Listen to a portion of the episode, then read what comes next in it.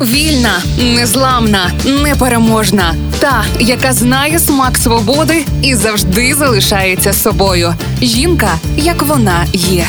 Про жінок, які змінили хід історії в програмі Ольги Телипської на Радіо Перше. Петула Кларк одна з найбільш відомих британок другої половини ХХ століття. Вона є співачка і авторка пісень, і актриса. Вона поп-діва Великої Британії. Її справжнє ім'я Салі. А от Петула це псевдонім, створений її батьком. Просто її татко поєднав імена своїх колишніх подруг Пет і Юли.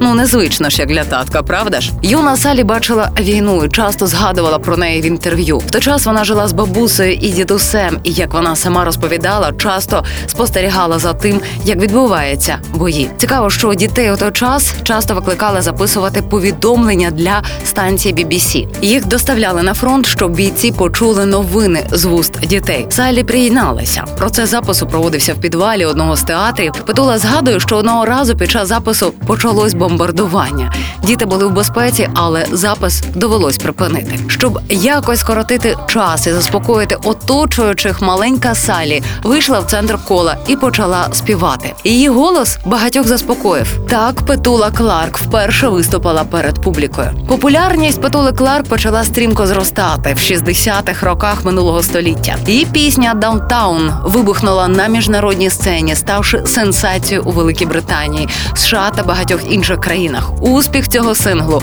відкрив для Кларк шлях до світової слави. Не обмежуючись музикою, Петула Кларк знялась у кількох фільмах, які не оминули схвальних відгуків і в критиків, і в глядачів. Петула Кларк була удостоєна численних нагород, серед яких Греммі за найкраще жіноче вокальне поп-виконання у 65-му році. Крім того, Кларк була номінована і на Золотий глобус, і премію Тоні за її виступи у кіно та на сцені. Петула Кларк це унікальна особистість, яка залишає незабутній слід в індустрії музики та кіно. Її кар'єра триває досі, а це понад сім десятиліть.